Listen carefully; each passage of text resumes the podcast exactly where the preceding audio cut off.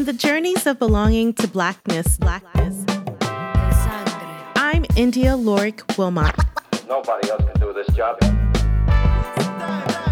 You're listening to the podcast, Talking Journeys of Belonging to Blackness, to Blackness, to Blackness.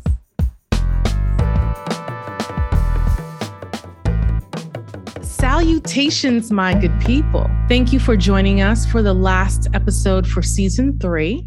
I usually take a hiatus during the summer because the system needs time to rest, of course, but we'll be ready to kick off season four in September. So be sure to stay tuned for updates on our Facebook page, Journeys of Belonging to Blackness, the IG account, Journeys B2B underscore podcast, and of course, the website, my website, www.indialorikwilmot.com. So, to commemorate June for being Caribbean Heritage Month, I am thrilled to have my guest, Desiree Gordon. Desiree is a healing artist and cultural strategist with a dedicated practice of curating, producing, and collaborating with peoples and communities to build pipelines to power, to nourish ecosystems of care, and design networks of sustainability. As a heart centered leader, Desiree's work achieves impact with a skillful blend of creative vision, detailed analysis, and active compassion. She has successfully honed these skills at the Studio Museum in Harlem, the Brooklyn Museum, Caribbean Cultural Center, African Diaspora Institute, among other institutions, and was recognized for this work with a Reimagining the Museum Fellowship by the Smithsonian Institute. Currently, she serves as the Director of Programs and Strategy at the Brooklyn Arts Council, where she has designed the organization's first social justice, social innovation investment strategy, established a hybrid digital wellness platform as a workforce development and social equity initiative, and initiated the Thrive Fellowship and Convening as the flagship program of the Brooklyn Innovation Institute. Additionally, after being a part of multiple performance collectives, including Matriarch and the all women sound healing ensemble Seya, Desiree is currently producing two, not one, but two independent projects. The first, We Fly Home, a visual sound poem that narrates an immigrant journey from longing to self ownership. And second, I Honor Myself, a four song EP exploring many of the topics that have proven to be thematic in her life, values, and work, including rebelling, healing, and loving. Welcome, Des. Thank you so much. And thank you for having me. What a beautiful uh, introduction. And I'm so, so honored to be on this platform with you. I love the multitude of ways you weave together creativity, music, song, and poetry with social justice, equity, empowerment, wellness, and of course, this reclamation of joy. So I can't wait for us to learn more about your journey, the inspiration, the beauty, the power, and the politics of being a Black Caribbean woman as you show up in the work. So are you ready? I'm ready. Here with you. All right, let's get into it. Right about now. Act one Call to Adventure. This is the breakdown. All right, Des. So, as a creative and a curator, a cultural strategist, and social justice practitioner, there are paths we take and processes we engage in to get us to where we are today. So, how did you become interested in doing this type of work?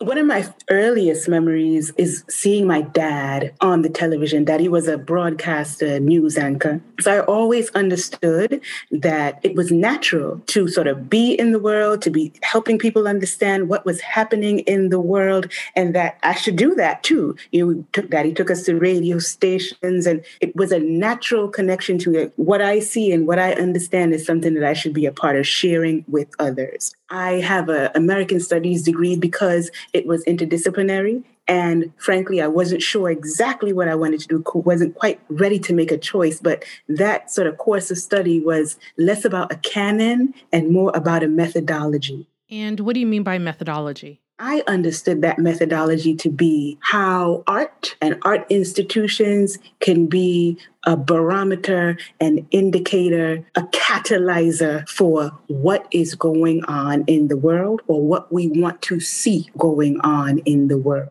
I like that. So, elaborate a little bit more for the audience. I guess what I'm setting up here is this idea of utility I kind of understood and gravitated towards things that set myself up, my voice up, and the thing that I love, this art space, for a certain sort of utilitarian sort of application in the world.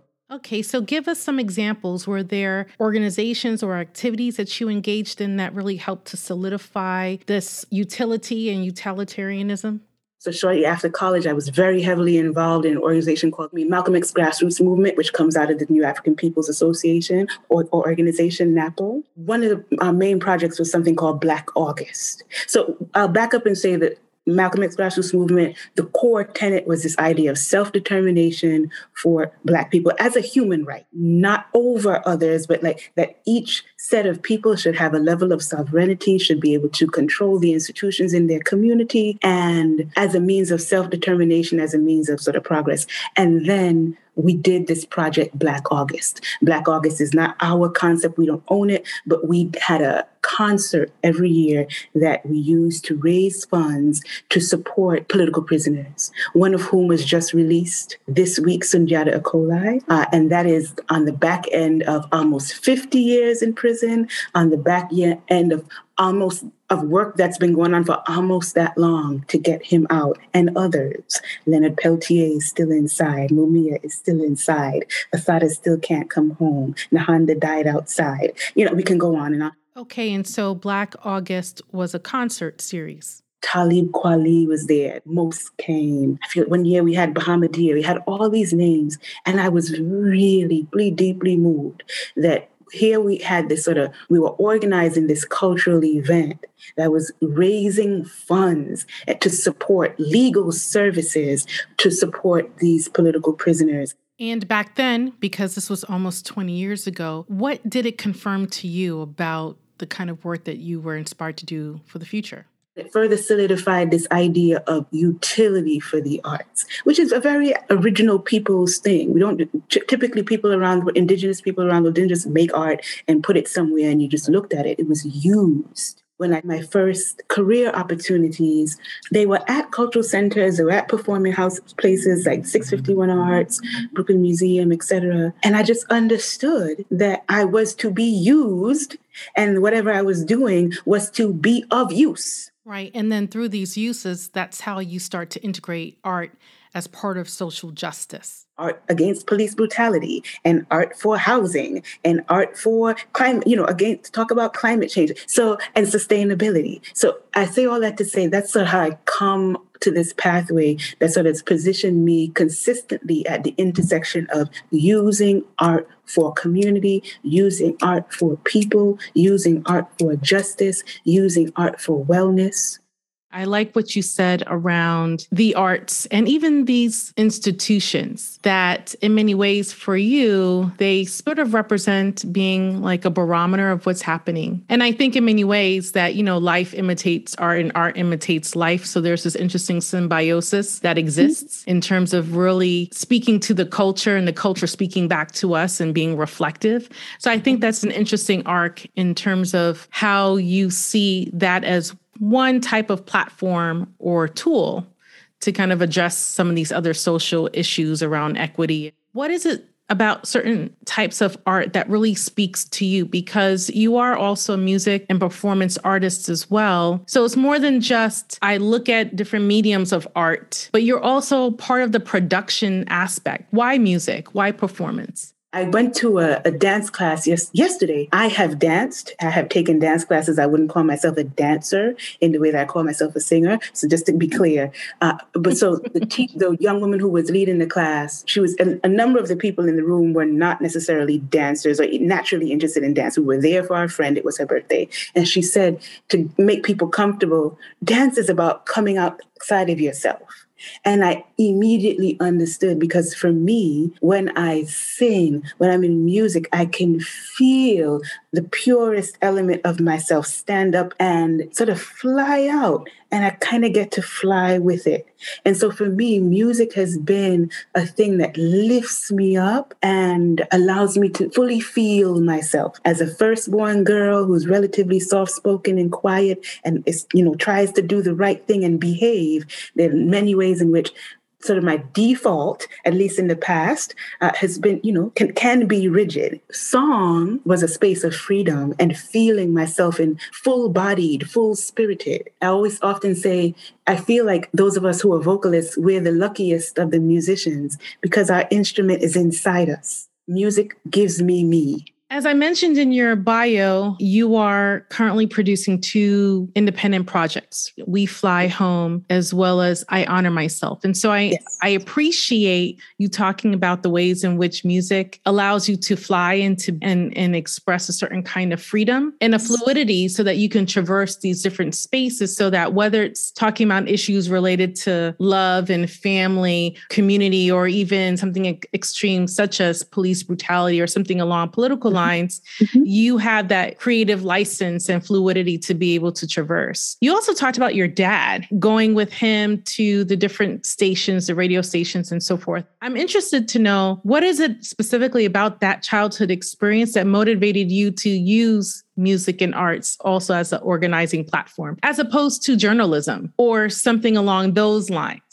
I don't think I really, and it seems silly, but I didn't I sort of understand journalism as a pathway. I didn't connect it as a pathway for myself immediately because I had a performance history, because I had been involved in a number of sort of performance ensembles. Moving into curatorial production roles was really natural. And I had, even in the, the ensembles and projects that I had been a part of, I sort of naturally lean inclined towards organizing it, being the business head, doing the networking, sort of the strategic piece, and being a part of the, the performance, being a part of the talent, but also having a, a, a bird's eye view on how I wanted to connect so I think that organically planted and blooming in performance spaces, and then other sort of gifts and inclinations I had to organize and lead and connect, and they blossomed it's a journey mm-hmm. right you might have a particular venture because even in this this segment of the podcast it's the call to adventure but mm-hmm. i also believe we as humans experience a multitude of adventures as part of our life's journey but that's interesting for you, the experience of, you know, utilizing music and performance and how that came about for you organically still is another type of storytelling that also journalists engage in. Absolutely. It's just a different presentation of how the protagonist, the antagonist is being portrayed or described, what the context is, how you choose to share that. It's all about the lens and how wide angle or how myopic that lens is translates in the work. That's pretty cool. It is pretty cool. And even what you're doing, if I may, is so cool. I'm so inspired. And I'm, I know there's gonna there're gonna be elements of this, this even this format that's gonna show up in my work. What's that pivotal moment that really confirmed to you this is your path? And in answering that question, I think it'd be helpful for the audience if you explained what is a cultural strategist? I spent a lot of time performing, then curating, producing at different sort of spaces. And after a while, I got bored of a lot of that. I got bored of just one organization's mission or one organization's vision, one organization's stakeholders. And I was, I had, again, there's that bird's eye view, that firstborn girl sort of thing you're always looking around and seeing what needs to happen for everybody else, right? And I'm, I am comfortable and inspired by that bird's eye view place, the place of making the connection connections. Part of sort of shifting out of that in, in terms of my career was about wanting to have more of an impact on the landscape, on the field at large. And so philanthropy became a, a real interest, cultural philanthropy, because I think that philanthropy is a gateway to policy. How can I sort of enter philanthropy, fund, grant making space, even though I've been in the cultural space? And so a, an arts council felt like the right way to bridge those two worlds. And so, what does cultural philanthropy and grant making actually look like?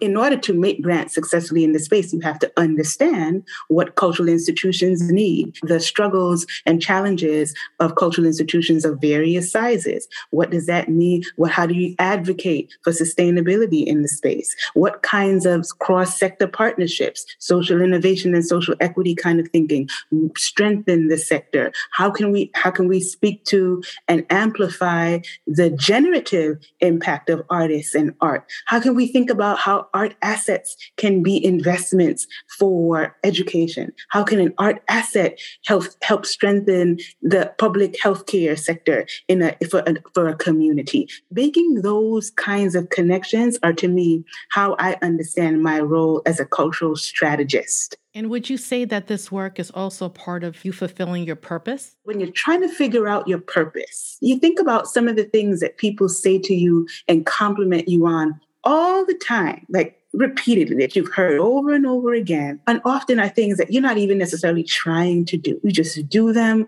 with ease. And it was very often, I often hear about my ability to not just analyze, but fuse and make that clear for others. That was something that I came to understand was something that I was walking with, was a part of my gift. And I had been using it a lot in the creative space because I am a creative.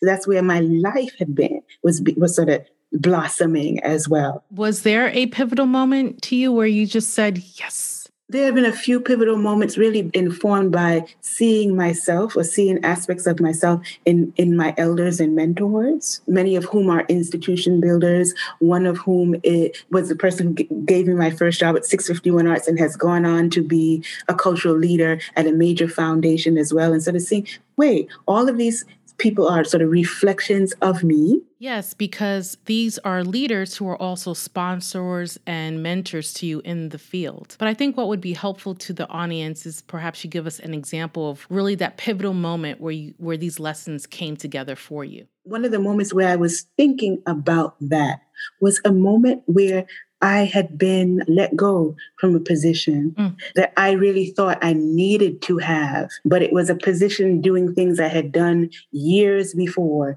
and ultimately not being able to stay because it was recognized that I was overqualified for the space. So it was like, you can't keep playing small. You mm. can't keep going where you don't belong. You can't keep going where the language that you speak doesn't make sense to people, where that your value is recognized, and sort of pointed me in the direction where I am now.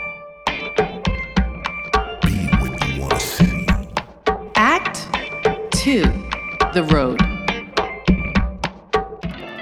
One of the things I wanted to ask you too is about your childhood in Antigua and how you think the influences during your childhood helps to inform how you show up today, not only as Des, but also as the cultural strategist and curator and artist. I was brought to America, and I'm always very interested in the child immigrant. The adult immigrant made a choice and exerted some agency, but the child immigrant was brought somewhere. I was brought to America. Actually, I turned five in New York, and so people often meet me and think that I was in. I lived in the Caribbean well into my teens, or well, because your accent's thick. Still. Absolutely, I, and I love that. First of all, when we came to America, we came to New York. We came to a very Caribbean community. I tell people I didn't. I didn't grow up in New York, New York. I grew up in my mother's house, right? And so and inside that house, it was transposed Antigua and ate Antiguan food, listened to Antiguan music. There were Antiguan people all around. One of the things I, I remember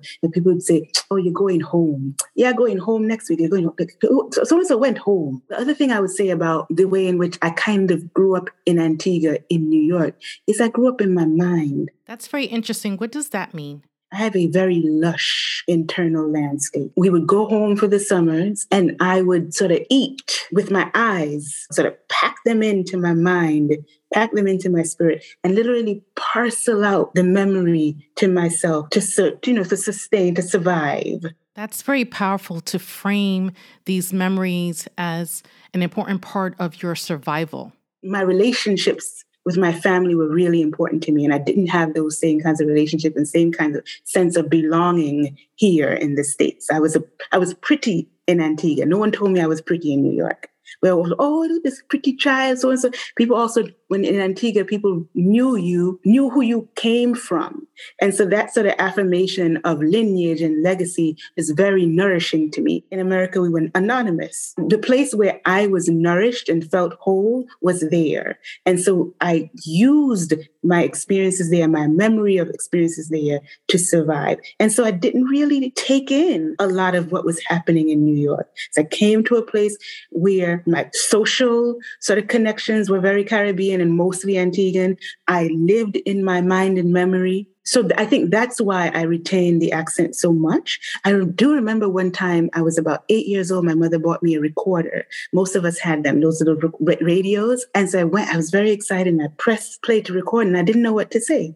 So then I ran to her and I said, Mommy, what to say? But it was in that moment that I heard myself. I, and it's that's when I realized, oh, I sound different. I don't think I knew, I wasn't conscious that I had an accent, but I remember that moment recognizing it and liking it. And so I think from that very early age, I took pride, whereas before I was there was a kind of obliviousness to that difference and carried it as a currency and carried it as a comfort. And I, I wear Antigua on my sleeve. I love Antigua. It's a very, very small place, but it's my place. It's the place that knows my name. And so, how does Antigua show up in your work, in your art, in your curation, in your cultural philanthropy, cultural strategy work? I'm very much an advocate for immigrants. I'm very much an advocate for youth voices. I'm very much an advocate for parenting and caretaking artists. I'm very much an advocate. I'm a diplomat. Growing up as an immigrant child, especially one that lived in my mind in my home, but also lived in the place where we were, I, I developed multiple tongues. I developed multiple sites. I developed, I was able to understand both sides was, was saying about the other, why the Caribbean people, what they were saying about African Americans, what the African Americans were saying about Caribbean people. And like, wait, whoa, I see where you're both misunderstanding. No, this is what they really, and I do that even in my work. Even as a manager, I'm speaking to junior staff and helping them understand what senior leadership is trying to work out and speaking to senior leadership and advocating for what junior staff needs. So that middle space, that translating space, that's also, that comes from being a child immigrant, I think. And what about in your music? In my musical work. I've worked with pianists from Ukraine and guitarists from Malawi. And we now we're going to be having sound bowls and pan from Antigua. So my ears are broad. And I think that's how that shows up in the work.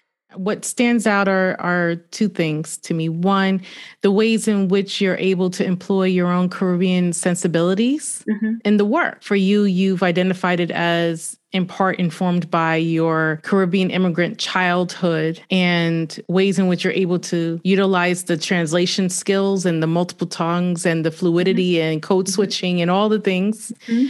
And how that translates to the different kinds of strategies you've designed for various organizations or the different wellness platforms that you've developed or convenings for mm-hmm. community people and also, what you talked about too, which I thought was quite powerful in the sense of for you, home represents the space where people know you, know your name, know your ancestry, know your legacy. And oftentimes, perhaps it is because we live in this imperialist, white supremacist, capitalist structure that there's a lot of othering. And as a result, there's an imposed anonymity that's placed on us. And that for you and your work, this is an opportunity for you to provide platform for the stories, the voice, the perspectives that are getting lost, that are forced into this other status, spaces of anonymity. You employing these sensibilities gives license to the opportunity to say, here's a platform for these voices and stories to exist and persist and be heard. Absolutely. I think in the Caribbean and lots of other small spaces, there's a very pervasive, defining, thematic seeing of others and sometimes it's a Mako seeing minding people business. Oh. But but it's, but you are seen. You are seen, and I think that in social justice, you see people's humanity. So you see that they shouldn't be considered illegal. You see that they shouldn't be stopped and frisked on the street unreasonably. You see that there should be housing. You see it, and I think that's also. I love the way you put it. I do think that I would add that this sort of seeing, this sort of hyper seeing, is a, a, Caribbean sensibility that I think speaks to why social justice has been a natural habitat for me. How does Des play? I play with prettiness. I play with beauty. At this point in my womanhood, in my growth, in my ownership of myself, I really enjoy, I give myself over to the fact that I love beauty. And beauty doesn't always mean luxury, but harmony in form, harmony in sound, harmony in texture. I love beauty. So I do I play by surrounding myself with beautiful things. I play by buying a dress. I play by dancing to beautiful music and feeling the beauty of my body by really being in connection with the people that love me and lift me up and that I can do the same. That's play for me. And I also, one thing that's always been a, a levity for me, I, I daydream. I go away because daydreaming is a space of freedom for me. So, Des, break that down for us a bit. Uh, many, many times I'm in my mind in a sort of again, a very sort of disciplined, focused anal- analysis or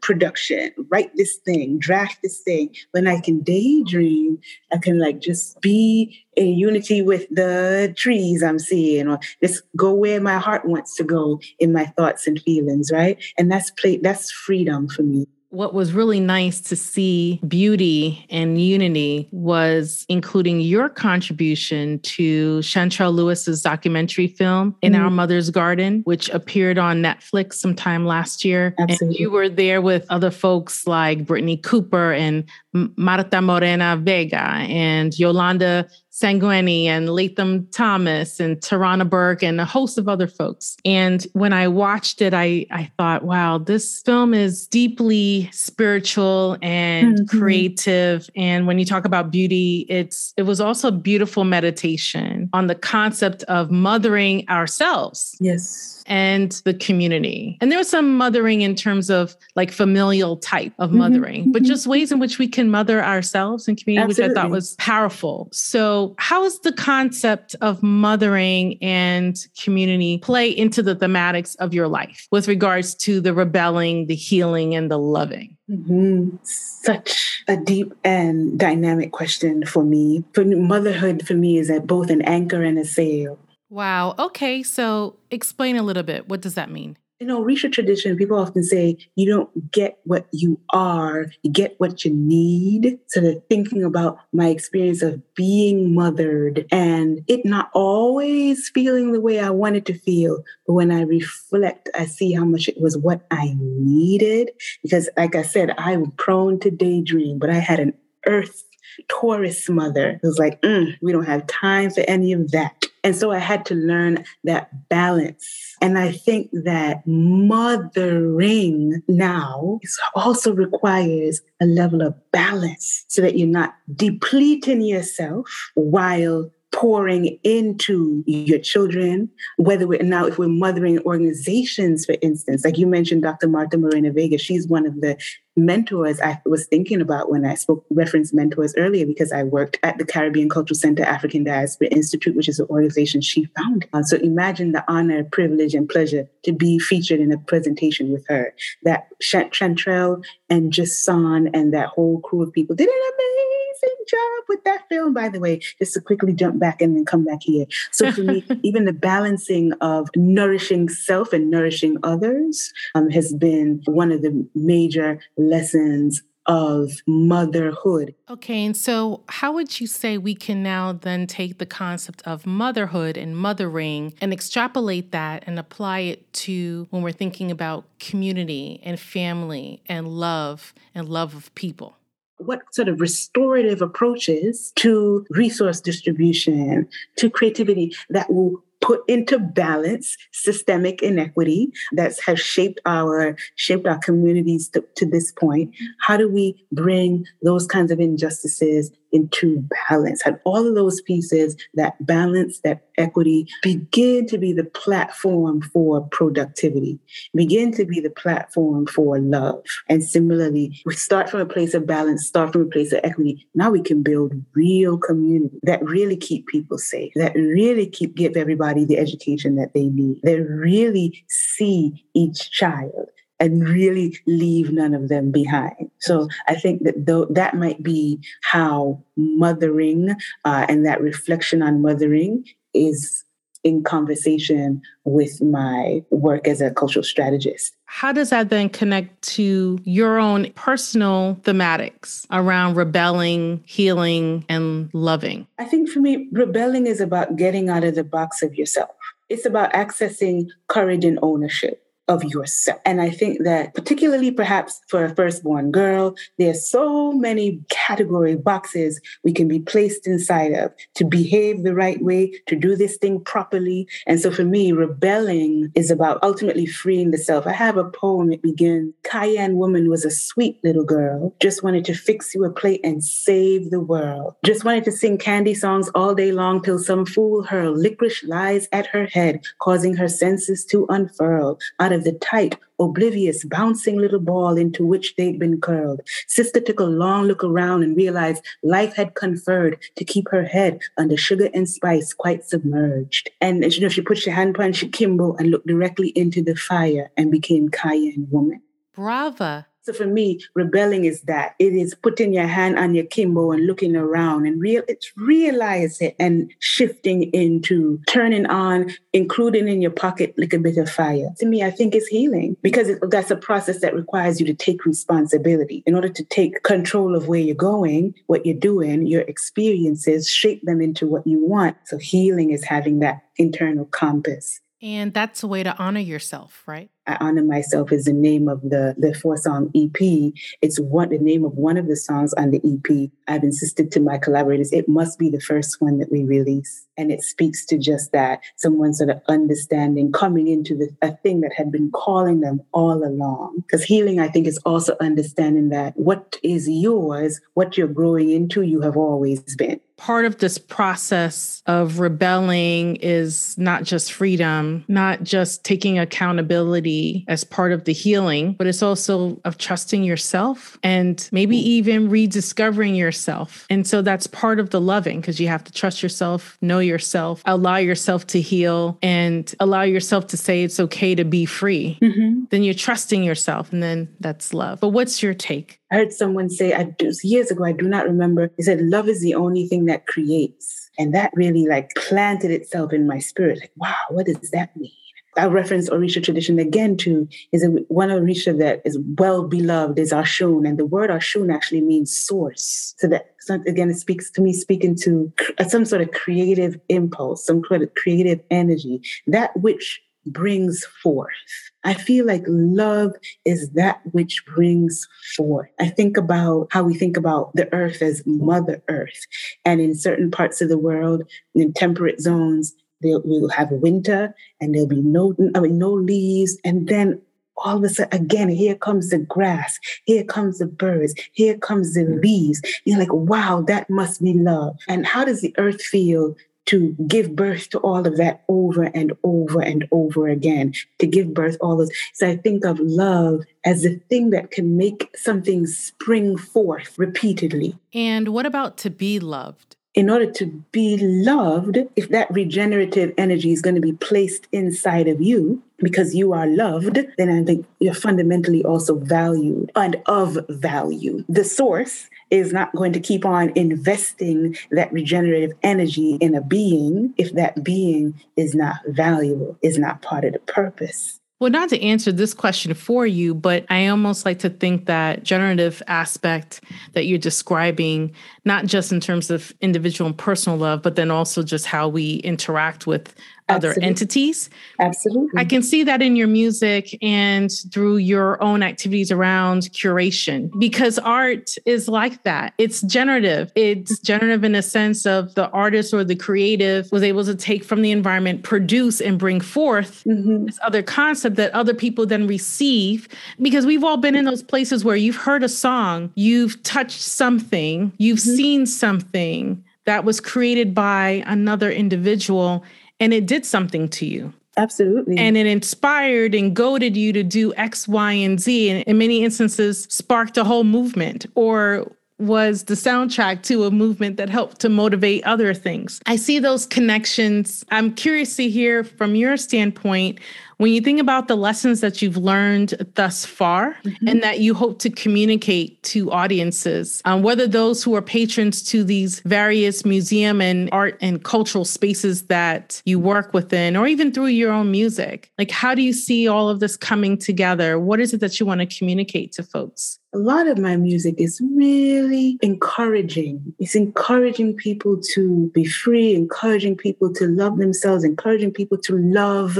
beyond like what my what my mind might say what happens often when i sing bodies cry so i understand that the work that the and this is not something that i thought of it's what i sort of when you look at the pattern of your life and you see what keeps on happening i was like oh the work the sound comes from my heart and it is when it leaves me it is work it's work the work that it goes to do is on others hearts i'm not doing that on purpose i don't set out say i want people to feel x i i do it to free myself and because it's on me and it wants it is my assignment i must do it even if i'm nervous even if i'm scared and i'm often nervous and scared but i must do it people oh my goodness, but did you perform at XYZ so and so that time? I was weeping for the whole night. The people, the people, I thought I thought I had finished crying about this thing, but when you did that, when you sang that note, I just I'm like, wow. And where do you think that comes from? The music is coming from the water and it wants to touch the water in others. Water breathes life. That's what it's doing. It's what it does. Mm-hmm. Get involved. Act three where we land. All right, Miss Desiree Gordon, this is a perfect time in the show where I encourage my guests to talk about and describe a little bit more in detail their latest projects. Where can the audience find you to follow you? If you can, please share your social media handle and or website and things that folks can look out for. We are in post-production for We Fly Home. We Fly Home is going to be a visual and sound poem that charts a person a heart's, a spirit's journey from yearning and longing to self. This is a project that was begun in Antigua about a year ago and will be concluded in Antigua in a few months. So you'll be able to go to my Instagram page, Omi Sade Desiree, uh, to find that content, to find uh, links to my website, uh, where we'll be sharing the work. And I honor myself when we release song by song beginning in September. I Honor Myself will be the first one. So that IG page, Omi Sade, O M I S A D E, Desiree, D E S I R E E, will be the hub for accessing all the other pieces. Omi Sade means water makes the crown in Yoruba which is one of the many languages spoken in Nigeria, Togo, Benin. There you go. Again, with this theme around water and anything that folks can look out for over the summer or what might be coming through in the fall with regards to some of the other programs that you're doing through the Brooklyn Arts Council or through some of the other curatorial spaces that you are engaged in? Absolutely. I would, I'm really excited to welcome people to the Wellness Festival that we are presenting in partnership with MoCADA on June 27th. Uh, the Wellness Festival will be um, a compilation of performances, workshops, breath work, health screenings that will accompany the opening of the Sonic Clinic, which is the second of two artistic projects of the Wellness Studio, which is one of the platforms I developed for the Brooklyn Arts Council and Sonic Clinic, I'm really excited to share, was curated by Dr. Daniela Fifi, another Caribbean uh, sort of thought leader, scholar um, from Trinidad, and just very much a trailblazer in the creative space. And we will be, this Sonic Clinic will actually be traveling to multiple community partner sites throughout Brooklyn. And the idea is not just to amplify the the work of the artists featured in the Sonic Clinic, but also to amplify the Brooklyn Arts Council so that people in these communities can know about the resources that Brooklyn Arts Council has, the workforce development resources, the grant resources. So once again, what you see in play here is using the art to build a bridge to equity, build a bridge to resources, build a bridge to really community ecologies, really strengthening the pipeline, the infrastructure of community ecologies. And there's so much more in terms of what we're doing with the Brooklyn Innovation Institute, some of the trainings about how to converge creative skills in other sort of career opportunities, i.e., counseling, creative therapy. We'll be partnering with, with Pratt, with Purchase, with the Brooklyn Chamber of Commerce on a number of these pieces. And we're going to be sharing those trainings both with local arts councils, but also arts councils in Colombia, in Brazil, in Barbados, uh, really trying to put wings on the work and send them out as well. Folks can check out the Brooklyn Arts Council website as well for more information and subscribe and so that they can follow and be up to date with everything. This has been fantastic. So thank you so much Desiree for being here and talking with us on talking journeys of belonging to blackness. Thank you so much for having me and giving me the opportunity to think about these things uh, and be in conversation with you. I love this platform uh, and wish you many, many, many more seasons of success with it. Thank you, love. Thank you. There you have it. The journey isn't over, but this episode is. Until next time, peace.